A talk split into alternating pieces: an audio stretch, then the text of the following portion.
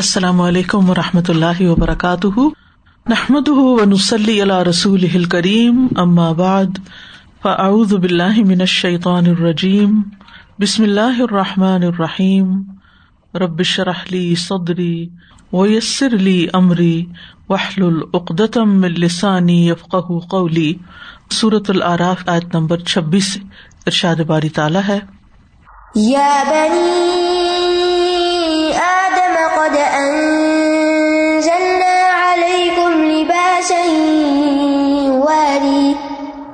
لباسا يواري سوآتكم وريشا ولباس التقوى ذلك خير. ذلك من آيات الله لعلهم يذكرون. اے بنو آدم، یقیناً ہم نے تم پر لباس اتارا، جو تمہاری شرم گاہیں چھپاتا ہے۔ اور زینت بھی ہے اور تقوا کا لباس یہ بہتر ہے۔ یہ اللہ کی نشانیوں میں سے ہے۔ شاید کہ وہ نصیحت پکڑے۔ پچھلی آیات میں ہم دیکھ چکے ہیں کہ اللہ سبحان تعالیٰ نے آدم علیہ السلام اور حوا علیہ السلام کو زمین پر اترنے کا حکم دیا کہ زمین میں ہی تمہارے رہنے کی جگہ ہے، اسی میں تمہاری موت ہوگی اور اسی سے تم دوبارہ نکالے جاؤ گے۔ اور اس کے بعد اب یہ بتایا جا رہا ہے کہ زمین میں رہنے کے لیے تمہیں کن چیزوں کی ضرورت ہوگی؟ سب سے پہلی چیز جو زمین پر اترنے کے بعد انہیں ضرورت تھی وہ کیا تھا؟ لباس۔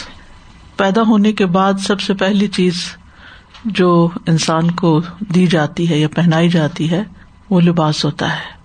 لباس انسان کی بنیادی ضروریات میں سے ہے۔ بیسک نیسیسٹیز میں سے ہے۔ اس کے بغیر انسان کا کام نہیں چلتا۔ اور پھر لباس جو ہے اس کے دو بڑے مقاصد یہاں بتائے گئے ہیں۔ ایک تو یہ کہ وہ انسان کے قابل شرم حصوں کو چھپاتا ہے اور دوسرا یہ ہے کہ وہ زینت کا سبب بھی ہے۔ انسان کی خوبصورتی میں اضافہ کرتا ہے۔ اور ان دو باتوں کے بعد جو اہم بات بتائے گی وہ یہ کہ تقوا کا لباس زیادہ بہتر ہے۔ یعنی اگرچہ لباس سے انسان کی عزت بنتی ہے، لباس عزت کا باعث ہے، لیکن تقوا اس سے بڑھ کر انسان کے لیے عزت کا باعث ہے۔ ہم دیکھتے ہیں کہ جب بھی کہیں کسی نعمت کا ذکر ہوتا ہے تو اس کے بعد پھر اہم ترین چیز کی طرف متوجہ کر دیا جاتا ہے۔ جیسے حج پہ جاتے ہوئے ارشاد ہے کہ وہ تزب ودو زیادہ ساتھ لے کے جاؤ۔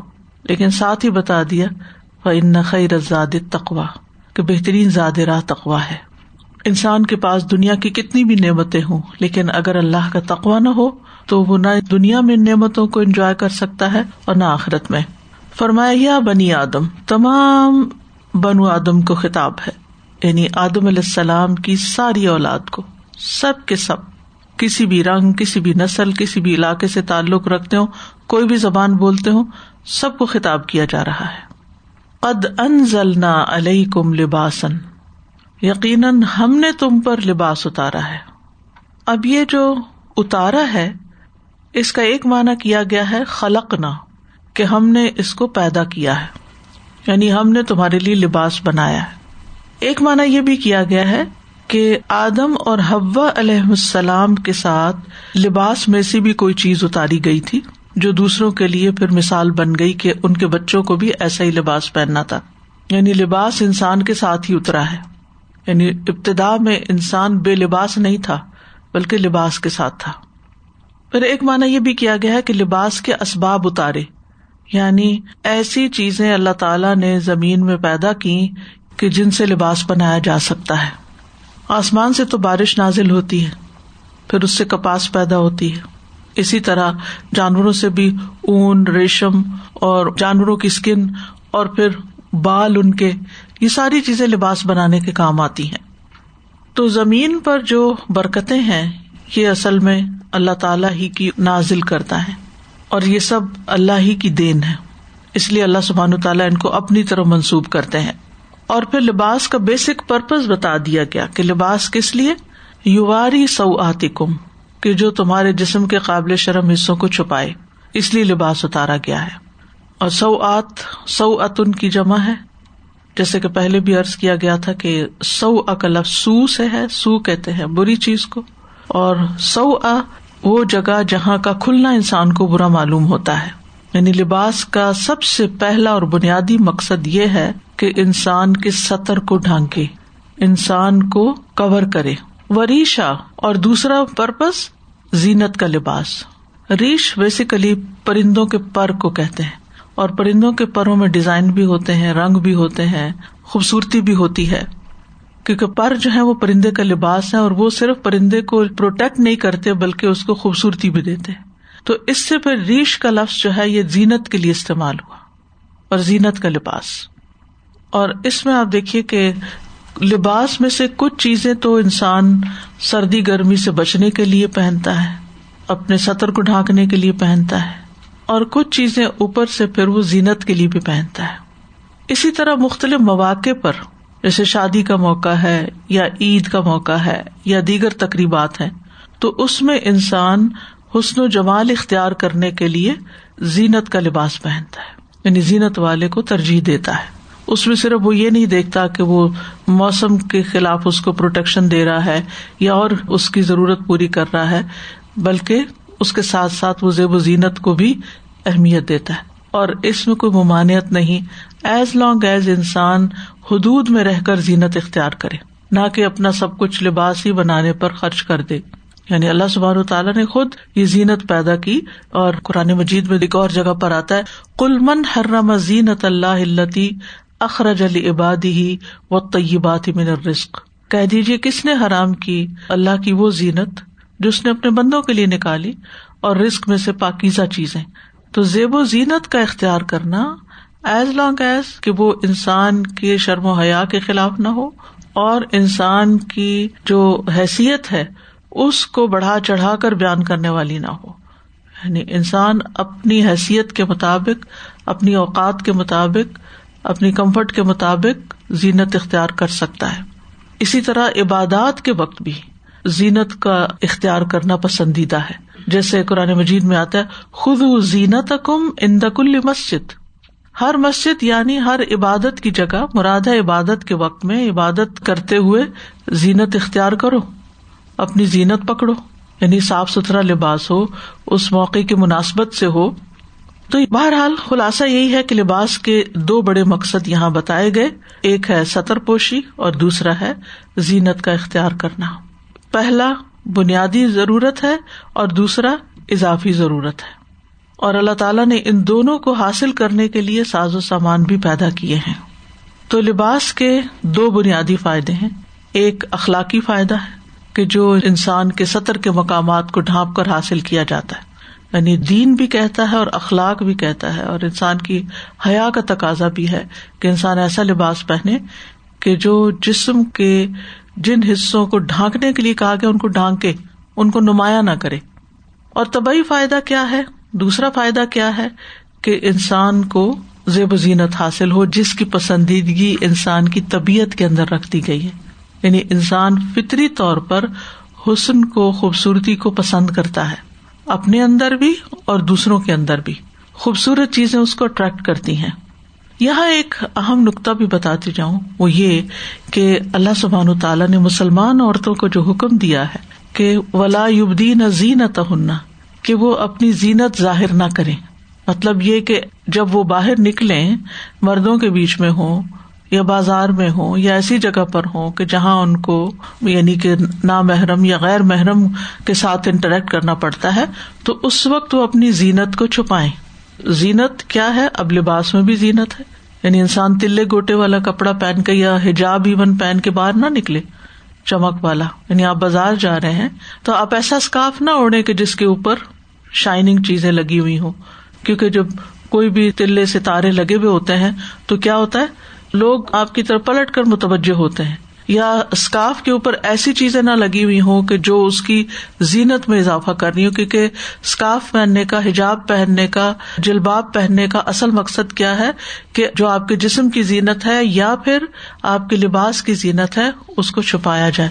اسی لیے اللہ تعالیٰ نے مسلمان عورتوں کا حکم دیا ہے، یا ایبی کل ازواجی کا و بناتی کا و نسا المنین یدنین علیہ من جلابی کہ اے نبی، اپنی بیویوں کو اور اپنی بیٹیوں کو اور مسلمان عورتوں کو کہہ دیجیے کہ وہ اپنی چادریں اپنے اوپر اوڑھے یعنی ایسے جلباب اوڑھے کہ جو ان کے قمیض شلوار یا جو بھی اندر کا زینت والا لباس ہے، اس کو چھپا دیں۔ ظال کا ادنا ایو رفنا یہ بات اس کے زیادہ قریب ہے کہ وہ پہچان لی جائیں کہ یہ مسلمان عورتیں ہیں۔ یعنی کیا پہچانی جائے کہ یہ وہ عورتیں ہیں جو اپنا زیب و زینت غیر مردوں کے سامنے ظاہر نہیں کرتی تو اس لیے جب بھی آپ گھر سے نکلے تو میک شیور کرے کہ آپ کے اوپر ایسا لباس نہ ہو کہ جو زینت میں شمار ہوتا ہے۔ تو لباس کے پھر دو حصے ہو گئے۔ ایک وہ کہ جو ہماری بنیادی ضرورت پوری کرتا ہے، سطر کی، حیا کی، گرمی، سردی کی۔ اور دوسرا جو زینت ہے، اور پھر یہ کہ مسلمان عورت جب گھر سے نکلے گی تو اپنی زینت کو چھپا کر نکلے گی۔ زینت ظاہر نہیں کرے گی۔ کیونکہ انسان، بحثیت انسان، مرد یا عورت، زینت سب کو پسند ہے۔ لیکن عموماً خواتین جو ہیں، ان کو زیب و زینت اختیار کرنے کا شوق بھی ہوتا ہے اور ان کے لیے پسندیدہ بھی ہے۔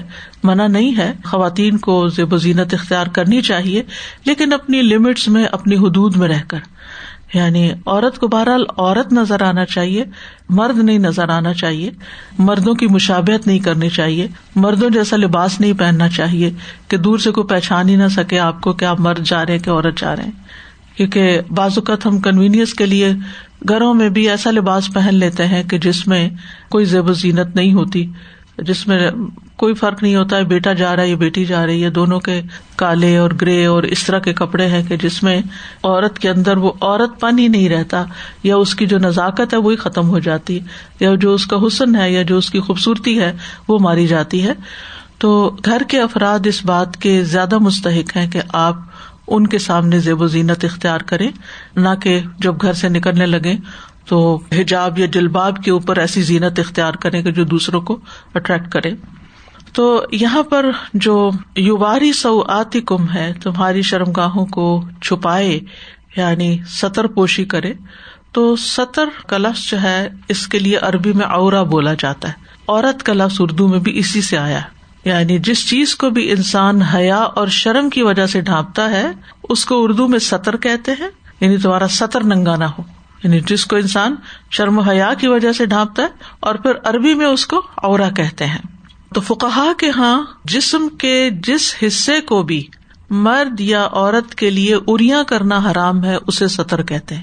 جس کو کسی کے سامنے بھی ننگا نہیں کیا جا سکتا، وہ سطر کہلاتا ہے۔ جمہور علماء کے نزدیک مرد کا سطر جو ہے، نیول یا ناف سے لے کر گٹنے تک ہے۔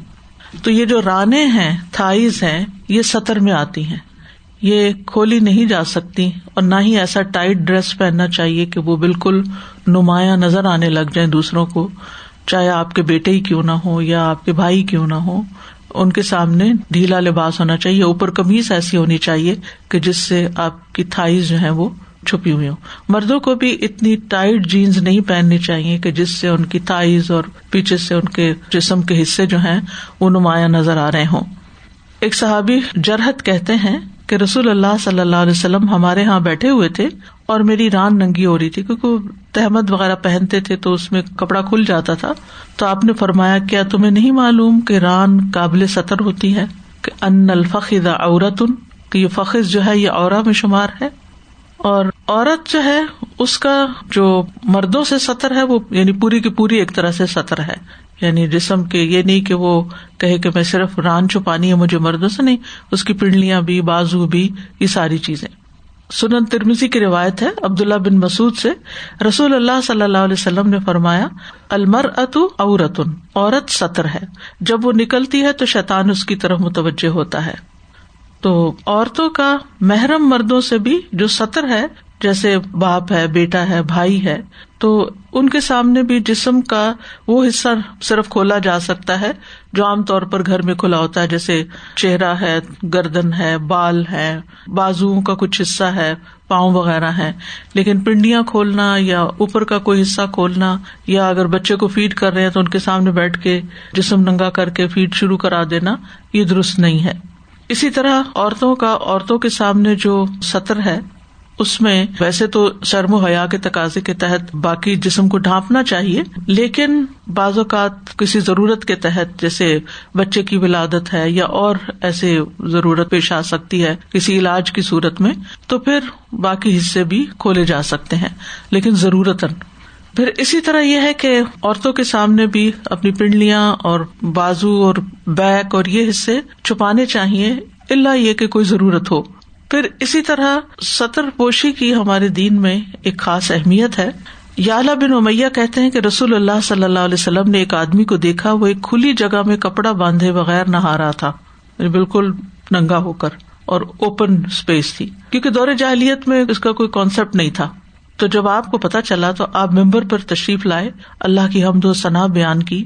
پھر آپ نے فرمایا، بے شک اللہ وجاللہ انتہائی حیا والا اور پردہ پوش ہے۔ حیا اور پردہ پوشی کو پسند کرتا ہے۔ سو تم میں سے جب کوئی غسل کرنے لگے تو پردہ کر لے یعنی کورڈ جگہ پر غسل کرے جہاں اس کو پبلک نہ دیکھے یا ایون گھر کے لوگ بھی اس کو نہ دیکھے۔ رسول اللہ صلی اللہ علیہ وسلم نے موسا علیہ السلام کی صفت بیان کرتے ہوئے فرمایا کہ یقیناً موسا علیہ السلام بڑے ہی شرم والے اور بدن ڈھانپنے والے تھے۔ ان کی حیا کی وجہ سے ان کے بدن کا کوئی حصہ بھی دیکھا نہیں جا سکتا تھا۔ یعنی وہ کسی کے سامنے اپنے آپ کو ننگا نہیں کرتے تھے۔ حضرت عثمان رضی اللہ عنہ کی بھی یہی صفت تھی۔ حسن بصری رحمۃ اللہ علیہ نے ایک مرتبہ حضرت عثمان رضی اللہ عنہ کی شدت حیا کا ذکر کرتے ہوئے فرمایا، اگر وہ گھر کے اندر بھی ہوتے تو جب تک دروازہ اچھی طرح بند نہ کر لیتے، اپنے جسم پر پانی بہانے کے لیے کپڑے نہیں اتارتے تھے۔ اور شرم و حیا کی وجہ سے وہ اپنی کمر سیدھی نہ کرتے۔ یعنی گھر کے اندر بھی جیسے بیوی ہے یا کوئی ہے، تو بھی جب نہانے کے لیے جاتے تو اپنے آپ کو چھپاتے۔ بعض لوگ نہاتے ہوئے پرواہ نہیں کرتے، بچے اندر آ جاتے ہیں، جیسے خواتین۔ کچھ خواتین کو میں دیکھا، بچے روتے ہیں تو واش روم میں جاتے ہوئے ماں کے چھپ گئی ہے کہیں، تو وہ ساتھ ہی اندر لے جاتے ہیں۔ تو اس میں بھی ان کو ٹرین کرنا چاہیے، ان کو سمجھانا چاہیے کہ اندر گندی جگہ ہے، اندر آپ نہیں آ سکتے۔ آپ یہاں بیٹھے، میں بھی آ رہی ہوں۔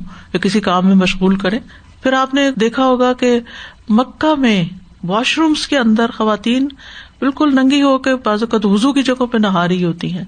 تو ان چیزوں کا بھی خیال رکھنا چاہیے۔ بچے جب بڑے ہو جائیں تو ایک بچے کو دوسرے بچے کے سامنے نہیں نہلانا چاہیے۔ ان چیزوں کا خیال رکھنا چاہیے۔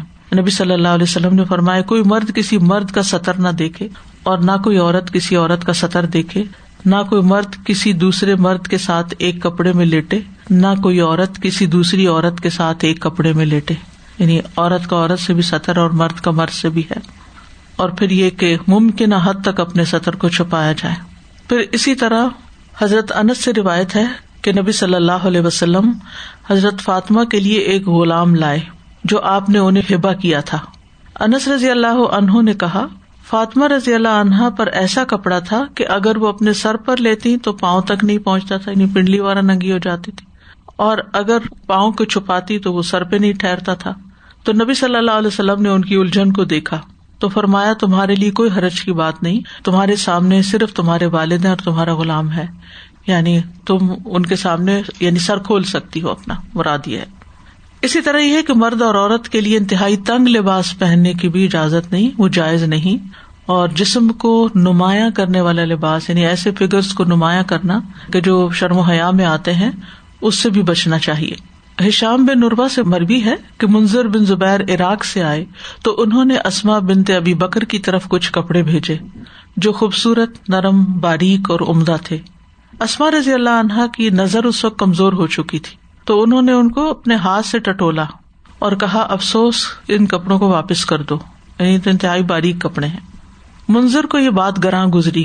انہوں نے کہا اما جان، یہ کپڑے اتنے باریک نہیں کہ ان میں جسم نظر آئے۔ انہوں نے کہا، اگرچہ یہ اتنے باریک نہیں، لیکن یہ جسم کو ایا کر دیتے ہیں یعنی جسم کے ساتھ چپک جاتے ہیں اور انسان کا جسم نظر آنے لگتا ہے۔ تو اس لیے باریک کپڑے سی تھرو کپڑے، ایسے کپڑے پہننا کہ جس سے سطر نظر آنے لگے، وہ درست نہیں، اور اسی طرح ٹائٹ کپڑے پہننا کہ جس سے جسم کی پوری شیپ نظر آئے، وہ بھی درست نہیں۔ تو اسی طرح یہ ہے کہ ایسی باریک اوڑھنی نہیں بنانی چاہیے کہ جس سے نماز نہیں ہوتی ہو یعنی کہ نماز کے وقت بال نظر آنے ہوں، یا گردن نظر آ رہی ہو کان نظر آنے ہوں۔ رسول اللہ صلی اللہ علیہ وسلم نے فرمایا، جہنمیوں کی دو قسمیں ہیں جن کو میں نے ابھی تک نہیں دیکھا۔ نمبر ایک، کچھ لوگ ایسے ہوں گے کہ ان کے پاس بیل کی دموں جیسے کوڑے ہوں گے جن سے وہ لوگوں کو ماریں گے۔ اور نمبر دو، ان عورتوں کی جو کپڑے پہننے کے باوجود ننگی ہوں گی۔ مائل ہونے والی اور دوسروں کو مائل کرنے والی۔ ان کے سر بختی اونٹ کے کوہان کی طرح ہے یعنی سر خاص طور پر اور اوپر جیسے پیچھے سے بال باندھ کے اوپر کر لیے جاتے ہیں۔ ایسی عورتیں جنت میں داخل نہ ہوں گی، نہ ہی اس کی خوشبو پائیں گی۔ حالانکہ اس کی خوشبو اس اس طرح کے لمبے فاصلے سے آتی ہے۔ دور جاہلیت میں بھی یہ رواج تھا کہ سر کے بالوں کے اندر کوئی پیڈنگ کر کے ان کو اور زیادہ بڑا کیا جاتا تھا۔ یہ خوبصورتی کے لیے۔ گھر کے اندر یا کسی خاص موقع پر اگر خوبصورتی کے لیے تھوڑی بہت یعنی کہ بالوں کو اوپر بیک کامنگ کے ذریعے یا اوپر کر کے باندھ لیا ہے یا جوڑا بنا لیا تو اس میں کوئی حرج نہیں، نماز کے وقت آپ وہ جوڑا کھول دیں۔ لیکن بالوں کے ساتھ بال جوڑنا منع ہے۔ یعنی بالوں کے اندر بالوں کی پیڈنگ یا ایسی پیڈنگ کے جس سے وہ کوہان کی طرح مزید اوپر بہت اٹھا ہوا، نمایاں نظر آئے، وہ درست نہیں ہے۔ یعنی باہر نکلتے وقت ایسی کوئی چیز نہیں ہونی چاہیے کہ جو چلتے ہوئے اس طرح نمایاں ہو رہی ہو کہ ہر کوئی اس عورت کی طرح متوجہ ہو جائے۔ پھر لباس کا جو دوسرا مقصد ہے وہ زینت ہے۔ یعنی پہلا کیا تھا؟ سطر کا چھپانا۔ اور دوسرا کیا ہے؟ زینت۔ جہاں تک زینت کا تعلق ہے یعنی خوبصورتی کا تعلق ہے، تو اللہ تعالیٰ خوبصورت ہے اور خوبصورتی کو پسند کرتا ہے۔ اچھا دھلا ہوا لباس، اچھے کپڑے، اچھے جوتے، اچھی چیز کا استعمال کرنا، اس میں کوئی حرج نہیں ہے۔ اگر انسان اپنی حیثیت کے مطابق اس کا اہتمام کرتا ہے۔ نبی صلی اللہ علیہ وسلم نے بعض مواقع پر بہت خوبصورت ڈریس بھی پہنا۔ برائے ابن عازب کہتے ہیں، میں نے نبی صلی اللہ علیہ وسلم کو سرخ دھاری دار چادر میں دیکھا۔ میں نے آپ سے زیادہ حسین چیز کبھی نہیں دیکھی۔ یعنی آپ نے خوبصورت کپڑا اپنے اوپر اوڑھا ہوا تھا۔ ابو الحبس اپنے والد سے روایت کرتے ہیں، نبی صلی اللہ علیہ وسلم نے مجھے دیکھا۔ میں نے چیتڑے یعنی بوسیدہ لباس پہنا ہوتا پھٹا پرانا۔ آپ نے فرمایا، کیا تمہارے پاس مال ہے؟ میں نے کہا جی ہاں آپ نے فرمایا کس قسم کا مال؟ میں نے کہا، اللہ جل کا دیا ہوا سب کچھ ہے، اونٹ ہے بکریاں ہیں۔ آپ نے فرمایا تم پر اللہ کی نعمت اور تقریب نظر آنی چاہیے۔ یعنی اگر تمہارے پاس مال ہے تو ریزنیبل ڈریس پہنو یعنی پٹے پرانے کپڑے پہن کے نظر نہیں آؤ۔ وہ لباس و تقوا ظالی کا خیر، اور تقوا کا لباس یہ زیادہ بہتر ہے۔ لباس و تقوا یعنی انسان کے اوپر تقوا نظر آنا چاہیے، صرف لباس میں نہیں، اس کی گفتگو میں، اس کے اخلاق میں، کیونکہ لباس وہ چیزیں جو انسان کو اوپر سے پہنتا ہے، اپنے آپ کو پروٹیکٹ کرنے کے لیے، زیب و زینت کے لیے، تو یہاں پروٹیکشن اور زیب و زینت انسان کی تقوا سے ہوتی ہے۔ ایک مانا یہ ہے کہ انسان اگر اللہ سے ڈرتا ہے، کسی کے ساتھ بد اخلاقی نہیں کرتا، بھونڈی حرکتیں نہیں کرتا، تو یہ چیز اس کو خوبصورت بناتی۔ اچھے مینرز اور ایٹیکیٹس اور منہ سے سوچ سمجھ کے بات نکالنا، یہ ساری چیزیں اس کی خوبصورتی میں اضافہ کرتی لیکن اگر انسان گالی گلوچ کرتا ہے، بد اخلاقی برتتا ہے، انسان ایسا لباس پہنتا ہے کہ جو تقوا کے خلاف ہے، تو یہ چیز اللہ تعالیٰ کو ناپسند ہے۔ تو اسی لیے علماء نے اس کے مختلف معنی کیے ہیں۔ کسی نے کہا اس سے مراد ایمان ہے، کسی نے کہا کہ شرم و حیا ہے۔ ابن عباس کہتے ہیں اس سے مراد نیک عمل ہے۔ لباس و تقوا یعنی لباس ٹھیک ہے، اپنی جگہ ہے، لیکن تمہارے اندر اچھا عمل بھی ضروری ہے۔ کسی نے کہا اس سے مراد اچھی سیرت ہے یعنی اچھے اخلاق اور اچھے طور طریقے۔ اور بن زبیر نے کہا کہ اس سے مراد اللہ کی خشیت، اللہ کا خوف ہے۔ ایک معنی یہ بھی کیا گیا کہ نماز کے لیے قابل شرم حصوں کو ڈھانپنا وہ نماز کے جو تقوا ہے۔ پھر اسی طرح کسی نے کہا کہ اس سے مراد وہ لباس ہے جو قیامت کے دن متقین پہنے گے یعنی تقوا والوں کا لباس۔ بہرحال سارے مفہوم اپنی اپنی جگہ درست ہے مراد یہ ہے کہ انسان لباس پہن کر تکبر نہ کرے۔ ایسا رویہ اختیار نہ کرے کہ جس سے وہ اپنے آپ کو اپنے لباس کی وجہ سے دوسروں سے بہتر سمجھے۔ کہ میں دوسرے سے زیادہ بہتر ہوں کیونکہ میرا لباس اچھا ہے۔ بلکہ اچھے سے اچھا لباس پہن کر بھی دل میں اللہ کا خوف رہے۔ اللہ کی نعمت کا احساس رہے، شکر کی ادائیگی رہے۔ نہ کہ خود اچھا لباس پہن لے تو دوسروں کو حقیر سمجھنا شروع کر دیں اور ان پہ کمنٹ کرنے لگے کہ اس کو تو پہننا اوڑھنا ہی نہیں آتا، اس کو تو کوئی سلیقہ ہی نہیں ہے۔ دیکھو وہ فلاں کس مجلس میں کیا پہن کے آ گئی۔ اکثر لوگ لباس پر تنقید کرتے رہتے ہیں ایک دوسرے کے، تو یہ درست نہیں ہے۔ اب ایک ہے حصی لباس یعنی کپڑے کا لباس ہے۔ چاہے وہ صرف پروٹیکٹ کر رہا ہے یا زینت کا ہے، دونوں چیزیں اس میں آ جاتی۔ اور ایک ہے تقوا کا لباس، جو مانوی لباس ہے۔ جو حصی لباس ہے یعنی یہ جو کپڑے کا لباس ہے، یہ تو انسان کے ظاہری ایبوں کو چھپاتا ہے۔ اس کے لیے خوبصورتی کا باعث بنتا ہے۔ لیکن تقوا کا لباس جو ہے، وہ انسان کو، انسان کے اخلاق کو، انسان کی عبادات کو، انسان کے اعمال کو خوبصورت بناتا ہے۔ ایک اور چیز یہ ہے کہ تکوا دل میں ہوتا ہے نا۔ تو تکوا کا لباس پھر کہاں پہنا جائے گا؟ دل پر۔ یعنی دل کو تکوا والا ہونا چاہیے۔ اور یہ پھر کیا ہوا؟ روحانی لباس ہو گیا۔ ایک جسمانی لباس ہے اور ایک روحانی لباس۔ اندر کا لباس۔ ایک ہمارے باہر کا لباس ہے اور ایک ہمارے اندر کا لباس ہے۔ اندر کا لباس کیا ہے؟ اللہ کا خوف۔ حق کا اعتراف کرنا۔ اپنے لیے اور دوسروں کے لیے ایک معیار رکھنا۔ جو چیز آپ کو پسند ہے، وہی دوسرے کے لیے پسند کرنا۔ اپنے آپ کو اللہ کا بندہ سمجھنا۔ یعنی توازو اختیار کرنا، پھر دنیا سے زیادہ آخرت سے محبت کرنا، وہ بھی دل کے اندر ہی ہوتی ہے نا محبت یعنی دنیا کی محبت کم ہو، آخرت کی طرف توجہ زیادہ ہو۔ لیکن شیطان جو ہے، اس نے سب سے پہلے انسان کا لباس اتروایا تھا۔ ینزی انہما لباس ہوما اور شیطان جو ہے، وہ جسمانی لباس بھی اترواتا ہے، اس کو بھی مختصر سے مختصر کرواتا ہے۔ یعنی اس نے خوبصورتی کا معیار کیا بنا دیا ہمارے دلوں میں کہ جتنا اپنے آپ کو ریویل کرو گے یا جتنا اپنی خوبصورتی کو ظاہر کرو گے اتنا ہی تمہارے لیے اچھا ہے۔ لیکن تقوا کا لباس کیا بتاتا ہے کہ نہیں، ظاہری لباس بھی ایسا پہننا ہے کہ جو اللہ تعالیٰ کی ناراضگی کا باعث نہ بنے اور اس کے ساتھ ساتھ یہ کہ اپنے دل کا بھی جائزہ لیتے رہنا ہے۔ تو جب انسان ظاہری لباس میں تقوا اختیار کرتا ہے، تو پھر لباس میں سادگی اختیار کرتا ہے۔ اور سادگی سے مراد پھٹا پرانا پہننا نہیں سادگی سے مراد ایسا لباس ہے جو زینت والا ہو، لیکن اس طرح کا نہ ہو کہ جو بہت زیادہ ایکسپینسو یا بہت زیادہ اصراف پر مبنی ہو۔ انس بن مالک کہتے ہیں، نبی صلی اللہ علیہ وسلم نے اپنے ایک پرانے کچاوے پر اور ایسی معمولی چادر اوڑھ کر حج کیا جس کی قیمت چار دن تھی یا چار کے برابر بھی نہ تھی، جیسے احرام وغیرہ۔ بعض لوگ احرام خریدنے میں بہت بہت ایکسپینسو قسم کے احرام لیتے ہیں۔ تو اس میں بھی آپ کی سنت کو ملحوظ رکھنا چاہیے۔ اسی طرح بعض اوقات جو کفن پہناتے ہیں، اس پر بھی بہت اسپینڈ کرتے ہیں۔ تو ایک معقول قسم کا کفن ہونا چاہیے، نہ کہ بالکل پٹا پرانا اور نہ ہی بہت ایکسپینسو اسی طرح متقی کے لیے کچھ لباس بہت نازیبا ہوتے ہیں۔ یعنی جیسے مردوں کے لیے ریشمی لباس، یہ ان کے تقوا کے خلاف ہے، بلکہ ان کے لیے نبی صلی اللہ علیہ وسلم نے حرام کرار دیا ہے۔ اسی طرح متکبرانہ لباس یعنی جیسے کپڑا لٹکا کے چلنا، تکبر کی علامت ہے، پرواہ نہ کرنا، یا یہ کہ جس لباس کو پہن کر انسان کے مائنڈ میں اپنی برتری کا احساس پیدا ہو جائے۔ پھر اسی طرح توازو کو شو کرنے کے لیے معمولی معمولی لباس پہننا۔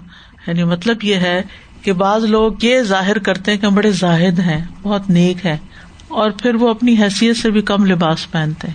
یہ بھی تقوا کے خلاف ہے۔ یعنی جہاں ایکسیسو ایٹیٹیوڈ ناپسندیدہ، وہاں یہ بھی ناپسندیدہ ہے کہ آپ کے دل میں وہ چیز نہیں، لیکن آپ لوگوں کو دکھانے کے لیے کہ میں تو بہت سادہ مزاج انسان ہوں اور میں تو بہت عاجز ہوں۔ تو چلو یعنی ایسا لباس پہنو کہ لوگ سمجھے کہ بہت ہی نیک انسان ہے۔ وہ دکھاوے کا لباس نہ ہو ریا کاری کا نہ ہو۔ لیکن توازو کی نیت سے قیمتی سے قیمتی لباس پہننے کی حیثیت کے باوجود ایک درمیانے درجے کا لباس پہننا، ایک معقول لباس پہننا، اس کا اجر بھی ہے۔ یعنی آپ کی حیثیت ہے کہ آپ بہت ایکسپینسو اور بہت اعلیٰ برانڈ کا کپڑا پہنے لیکن آپ اپنے آپ کو اس طرح شو آف نہیں کرنا چاہتے جینونلی اور درمیانے درجے کا لباس خریدتے ہیں کہ اس سے بھی میری ضرورت پوری ہو جاتی ہے۔ تو اس کے بارے میں آتا ہے کہ قیامت کے دن اللہ تعالیٰ اس شخص کو ساری مخلوق کے سامنے بلائے گا اور اسے اختیار دے گا کہ وہ ایمان کے حلوں میں سے یعنی ایمان کی چادروں میں سے جسے چاہے پسند کر لے۔ یعنی اس کو ایمان کا لباس پڑھایا جائے گا۔